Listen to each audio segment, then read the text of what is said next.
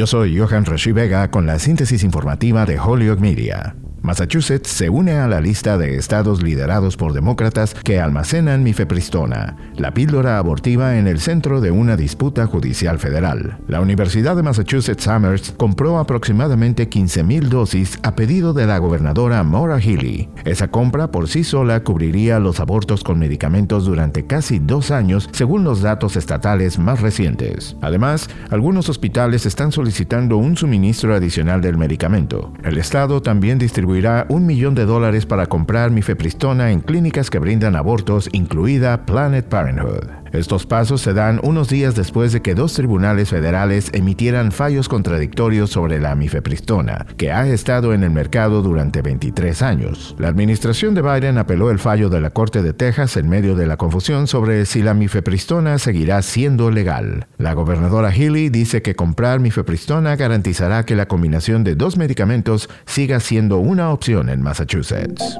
En otras informaciones, la administración Biden dijo el martes que está buscando comentarios públicos sobre posibles medidas de rendición de cuentas para los sistemas de inteligencia artificial a medida que surgen preguntas sobre su impacto en la seguridad nacional y la educación. ChatGPT, un programa de inteligencia artificial que recientemente atrajo la atención del público por su capacidad para escribir respuestas rápidamente a una amplia gama de consultas, en particular ha atraído la atención de los legisladores estadounidenses, ya que se ha convertido en la aplicación de consumo de más rápido crecimiento en la historia, con más de 100 millones de usuarios activos mensuales. La agencia quiere saber si existen medidas que podrían implementarse para garantizar que los sistemas de inteligencia artificial sean legales, efectivos, éticos, seguros y por lo demás confiables. Yo soy Johan Reshi Vega y esta fue la síntesis informativa de Holyoke Media a través de WHMP.